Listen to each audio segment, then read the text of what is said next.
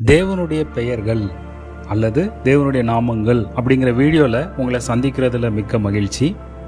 இந்த வீடியோவில் தேவனுடைய பெயர்களை நம்ம அறிந்து கொள்றதுனால நமக்கு என்னங்க லாபம் அப்படிங்கிறத பார்க்க போகிறோம் அடுத்தது தேவனுடைய பொதுவான பெயர்கள் என்ன அப்படிங்கிறத பார்க்க போகிறோம் அடுத்தது தேவனே சொன்ன தன்னுடைய பெயர்கள் என்ன அப்படின்னு சொல்லி பார்க்க போகிறோம் கடைசியாக அவருடைய கூட்டு பெயர்கள் அல்லது காரண பெயர்களை குறித்து பார்க்க போகிறோம்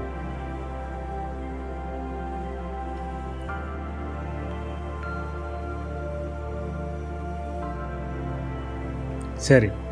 தேவனுடைய பெயர்களை அறிந்து கொள்வதனால் நமக்கு என்ன நன்மை? லாபம் இல்லாமல் நம்ம எதையுமே செய்ய மாட்டோம் இல்லையா? சரி தேவனுடைய பெயர்களை அறிந்து கொள்றதுனால நமக்கு என்ன நன்மைன்னு பார்க்கலாமா? சரி.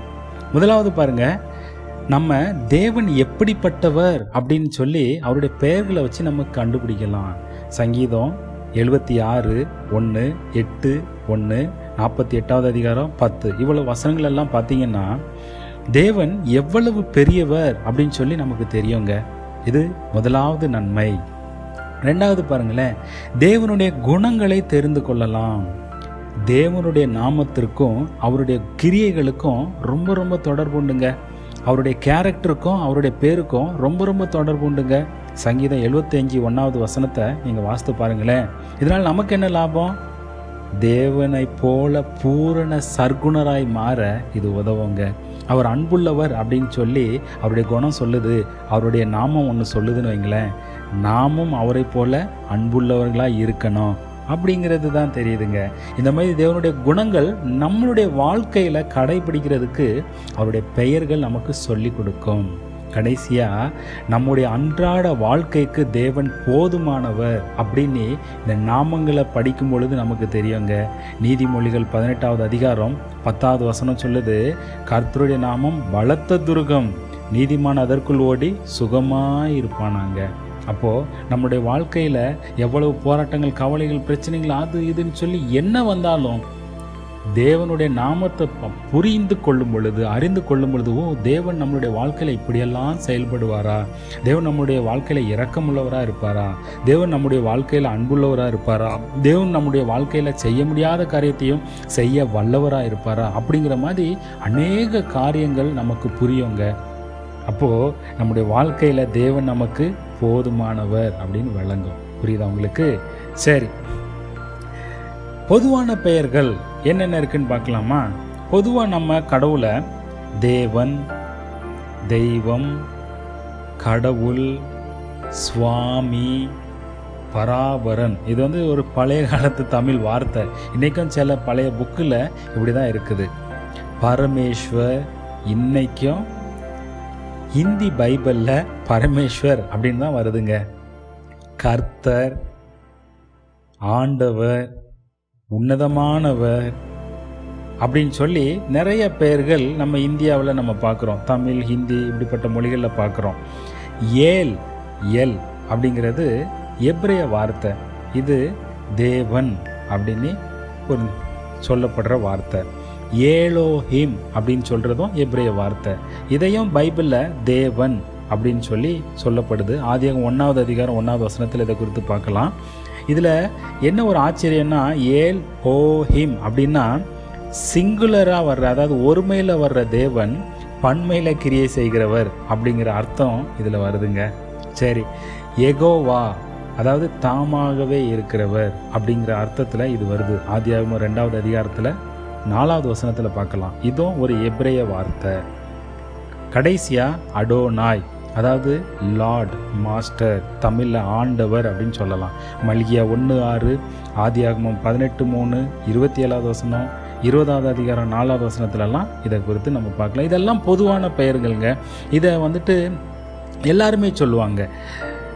இந்து சகோதரர்கள் சொல்லுவாங்க இஸ்லாமிய சகோதரர்கள் சொல்லுவாங்க மற்ற சகோதரர்களும் சொல்லுவாங்க. நாஸ்திகர்கள் கூட இந்த வார்த்தைகளை தான் கடவுள் இல்லைன்னு சொல்கிறதுக்கு பயன்படுத்துவாங்க. சரியா? சரி.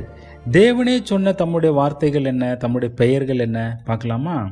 முதலாவது யாத்ராகமம் மூணாவது அதிகாரம் பதினாலாவது வசனத்தில் இருக்கு. என்னென்னு இருக்கு? அவர் சொல்றாரு இருக்கிறவராகவே இருக்கிறேன். I am that I am ஆச்சரியமா இருக்கு இல்லையா? ஏன் கடவுள் தன்னுடைய பேரை எப்படி சொல்றாரு? மோசே அவர்கிட்ட கேட்பான் ஆண்டவரே உங்கள் பேர் என்ன? அப்படின்னு கேட்பான். அதுக்கு தான் ஆண்டவர் இந்த பதிலை சொல்லுவார். ஆச்சரியமாக இருக்கு இல்லையா? இப்போ எனக்கு வந்து ஏசுதாஸ் சாலமோன். அந்த மாதிரி அவர் சொல்ல மாட்டேங்கிறாரே. பாருங்களேன் யாத்ராகமம் ஆறாவது அதிகாரம் ரெண்டாவது வசனத்தை பாருங்களேன். எகோவா அல்லது கர்த்தர் அப்படின்னு அவர் சொல்கிறாரு அதுக்கு அர்த்தம் என்னென்னா மாறாதவர் நிலைத்திருக்கிறவர் தாமாக உயிரோடன் இருந்து தம்மை வெளிப்படுத்துகிறவர் அப்படிங்கிறது தான் இது அர்த்தம். எகோவா கர்த்தர். இதுவும் கிட்டத்தட்ட காமன் பேர் மாதிரி இருக்கு இல்லையா? யாத்ராகமும் ஆறாவது அதிகாரம் மூணாவது வசனத்தை பார்த்தீங்கன்னா சர்வ வல்லமையுள்ள தேவன் அப்படின்னு சொல்லி அவர் தன்னைத்தானே சொல்கிறாரு ஆனால் மத்திய ஒன்றாவது அதிகாரம் இருபத்தி ஒன்றாவது இருபத்தி மூணாவது வசனத்தை பார்த்தீங்கன்னா தேவனுடைய ஒரே பேரான குமாரன் யார்? பூமியில் வந்து பிறந்தார் இல்லையா? அவதரித்தார் இல்லையா? அவருக்கு பூமியில் வந்து பிறந்த அந்த தேவனுடைய குமாரனுக்கு ஏசு அப்படின்னு ஒரு பேர் இம்மானுவேல் அப்படின்னு ஒரு பேர் இருக்குங்க. இது மத்தையில் நீங்கள் பார்க்கலாம். சரியா? கடைசியாக மத்தை இருபத்தி மூணாவது அதிகாரம் ஒன்பதாவது வசனத்தில் பிதா அப்படிங்கிற வார்த்தையை இயேசு கிறிஸ்து பயன்படுத்துகிறாரு இன்னொன்று லூக்கா பனிரெண்டு பனிரெண்டில் பரிசுத்த ஆவியானவர் அப்படிங்கிற வார்த்தையை இயேசு கிறிஸ்து பயன்படுத்துகிறாரு சரியா? அப்போது இதெல்லாம் பாருங்களேன். இதெல்லாம் அந்த இயேசு இம்மானுவேலுங்கிறத தவிர மற்ற எல்லா பேருமே காமன் பேராக இருக்குது ஏன் அப்படி? இந்த பூமியில் நிறைய மனிதர்கள் இருக்கிறோம். அதனால தான் ஒவ்வொரு மனிதனுக்கும் ஒரு ஒரு பெயரை வச்சு நம்ம என்ன பண்ணுறோம் கூப்பிடுறோம். இல்லையா? அதுக்கு தான் தேவைப்படுது பெயர். ஆனால் தேவன் ஒரே ஒரு ஆளாக இருக்கிறதுனால அவருக்கு பெயர் தேவையில்லை. அதனால தான் நான் இருக்கிறவராகவே இருக்கிறேன் அப்படின்னு சொல்கிறாரு எகோவாங்கிற ஜென்ரல் பேர் கர்த்தருங்கிற ஒரு பொதுவான பேரை சொல்கிறாரு பிதாங்கிற ஒரு பொதுவான பேரை சொல்கிறாரு இல்லையா? நீங்கள் கேட்கலாம் என்னடா இது? அப்போ ஏசுங்கிறது அது யூனிக் பேர் தானே? இம்மானுவேலுங்கிறது அது யூனிக் பேர் தானே? மனுஷர்களுக்கு சொல்கிற மாதிரியே ஒரு பேரை சொல்லியிருக்கிறாருன்ட்டு. பாருங்க பிலிப்பி ரெண்டாவது அதிகாரம் ஒன்பதாவது வசனத்திலேருந்து பதினோராவது வசனத்தை வரையும் படிக்கும் பொழுது பூமியில் பிறந்த தேவனுடைய குமாரனுக்கும் மற்ற மனுஷர்களுக்கும் ஒரு வித்தியாசம் இருக்கணும் அப்படிங்கிறதுக்காக அந்த இயேசுங்கிற பேருக்கு பவர்ஃபுல்லான ஒரு வல்லமையை கொடுத்து வானத்திற்கும் பூமியில் இருக்கிற எல்லாருடைய முழங்கால்களும் அந்த நாமத்திற்கு முன்னாடி முடங்கும்படியாக பிதாவாகிய தேவனுக்கு மகிமையாக இயேசு கிறிஸ்து கர்த்தர் என்று எல்லா நாவுகளும் அறிக்கை பண்ணும்படியாக உலகத்தில் இருக்கிற எல்லா மனுஷருடைய நாமத்திற்கும் மேலாக இயேசுங்கிற நாமத்தை என்ன பண்ணியிருக்கிறாரு? உயர்த்தி கொடுத்துருக்கிறாரு. உங்களுக்கு புரியுதா? அப்போ பூமியில் எவ்வளவு பேர் இருந்தாலும் இயேசு கிறிஸ்துங்கிற பேருக்கு ஈக்குவல் ஆகவே ஆகாது. அது மட்டும் ஒரு வித்தியாசப்படுத்தி தேவன் என்ன பண்ணியிருக்கிறாரு? பூமியில் கொடுத்துருக்கிறாரு. சரியா? சரி. கூட்டு பெயர்கள் காரண பெயர்கள் பார்க்கலாமா? தேவனுடைய குணாதிசயங்களை வச்சு தேவனுக்கு நம்மளை மாதிரி மனுஷர்கள் ஒரு ஒரு பெயரை கொடுத்துருக்குறாங்க. ஒரு ஒரு நாமங்களை கொடுத்துருக்குறாங்க. அதை தான் காரண பெயர். உதாரணத்துக்கு அவர் அன்பாக இருந்தால் அன்புள்ள தேவன் அப்படின்னு சொல்றது சரியா? இப்படிப்பட்ட காரண பெயரை தான் கூட்டு பெயர் அல்லது தேவனுடைய குணாதிசயங்கள் சம்பந்தப்பட்ட பெயர் அப்படின்னு சொல்லலாம் சரியா? பைபிளில் எல் மற்றும் எகோவா அப்படிங்கிற வார்த்தைகளை சேர்த்து இந்த குணாதிசயங்களை சொல்லும் பொழுது அதை கூட்டு பெயர் அப்படின்னு சொல்லலாம் சரி. முதலாவது கூட்டு பெயர்களை பார்க்கலாமா? எல் அப்படிங்கிற ஆரம்பிக்கிறதுல சரி. எல் ஷடாய் அப்படின்னா சர்வ வல்லமையுள்ள தேவன். எல் எலியோன் அப்படின்னா உன்னதமான தேவன்.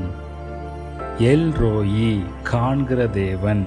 என்னுடைய பிரச்சனைகளை காண்கிற தேவன். என்னோட கண்ணீரை காண்கிற தேவன். எவ்வளோ அருமையாக இருக்குது பார்த்தீங்களா எல் ஓலோம் அனாதி தேவன் சதா காலங்களிலும் உள்ள தேவன். எல் கதால் மகாதேவன் எல்சாய் ஜீவனுள்ள தேவன். எல் கண்ணா கானா வைராக்கியமுள்ள எரிச்சலுள்ள தேவன். எல் அமான் இரக்கமுள்ள தேவன். எல் ராச்சும் உண்மையுள்ள தேவன். எல் கிப்பர் வல்லமையுள்ள தேவன். அந்த முதலாவது பார்த்தீங்களா எல் ஷடாய் சர்வ வல்லமையுள்ள தேவன்.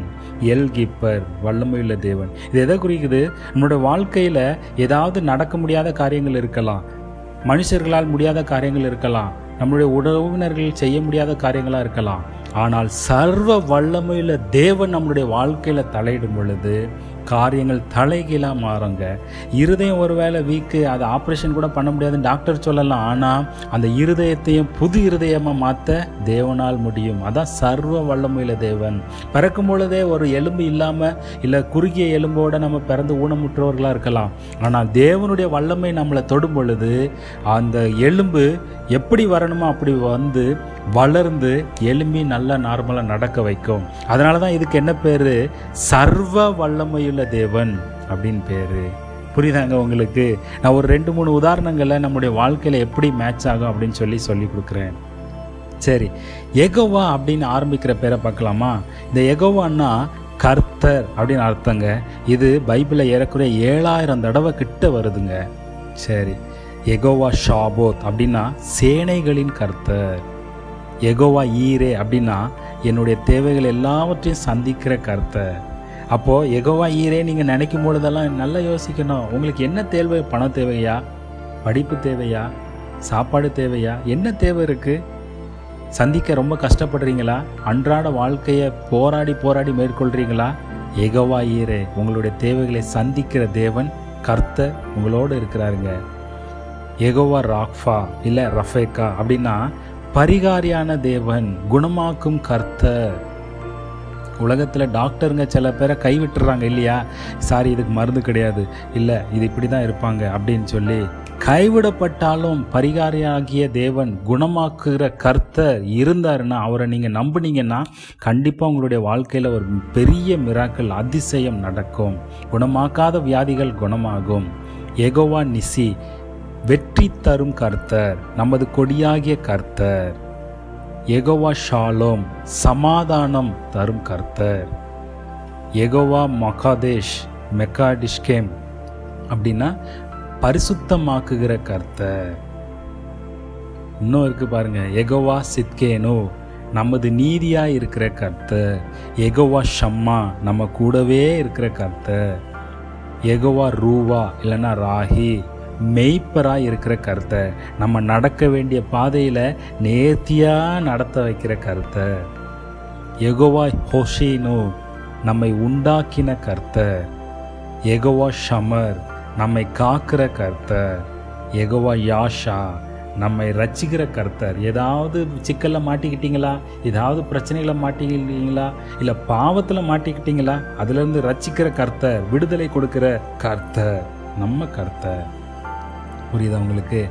என்னடா இவங்களெல்லாம் இந்த இவ்வளோ பேர் இருக்குது இதெல்லாம் மனப்பாடம் பண்ணணுமா?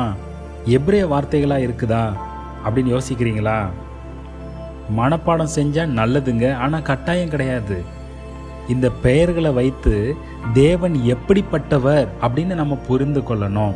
நான் கொஞ்சம் பேர் தான் கொடுத்துருக்குறேன். நீங்கள் பைபிளை படிக்க படிக்க தேவன் எப்படிப்பட்டவர் அப்படின்னு விளங்கும். அவருக்கு நிறைய பெயர்கள் இருக்குங்க. ஒவ்வொரு பெயர்லையும் நீங்கள் தெரிஞ்சு கொள்ள வேண்டியது என்னது? அவருடைய குணங்களை.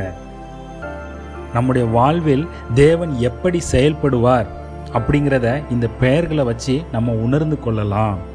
உங்கள் சொந்த மொழியில உங்க வாழ்க்கையில தேவன் செய்த காரியங்களை சொல்லி துதிங்க. தேவனுக்கு நன்றி சொல்லுங்க. இதை தான் நம்ம பழகணுங்க. தேவன் உங்கள் வாழ்க்கையில் எப்போமாவது யாரும் மனுஷர்களுடைய மூலமாவது இறக்கப்பட வைத்தாரா?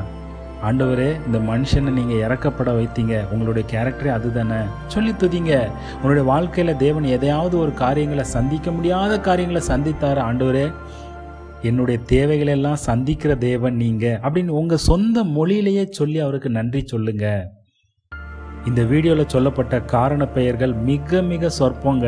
பைபிள் படிக்க படிக்க இன்னும் அநேக பெயர்களை நீங்களே அறிந்து கொள்ளலாம்.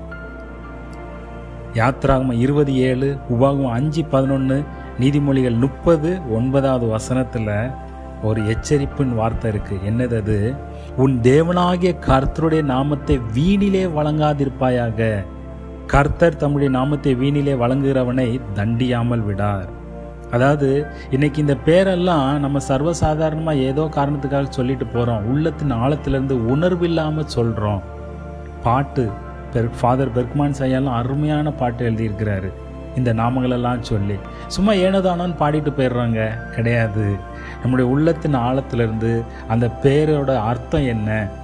ஏன் இப்படி நம்ம அவருக்கு சொல்கிறோம் அப்படிங்கிற உணர்வோடு சொல்கிறது தான் கடவுளுக்கு பிரியமாக இருக்கும். அதுதான் இதில் சொல்லுது. கர்த்தருடைய நாமத்தை வீணிலே சும்மா சும்மா வழங்கக்கூடாது. உள்ளத்தில் ஆழத்திலிருந்து கருத்தோட நம்ம என்ன செய்யணும்? அவருடைய நாமங்களை பயன்படுத்தணும். அவருடைய நாமங்களை நம்முடைய வாழ்க்கையில் பயன்படுத்தணும். அப்போது நம்ம தேவன் வந்து நமக்கு போதுமானவர் அப்படிங்கிறது விளங்கும். சரியா? இந்த வீடியோ மூலமாக கேட்டவைகள் உங்களுக்கு புரிந்திருக்கும் அப்படின்னு நினைக்கிறேன். தேவனை குறித்து மேலும் அறிந்து கொள்ள எங்களுடைய மற்ற வீடியோக்களை பாருங்கள் ஏதாவது கேள்விகள் இருந்தால் வாட்ஸ்அப் அல்லது இமெயில் மூலமாக எங்களை தொடர்பு கொள்ளுங்க. தேவன் தம்முடைய நாமத்தினால் உண்டாகும் நன்மைகளை அதிகமாய் உங்களுக்கு கொடுப்பாராக.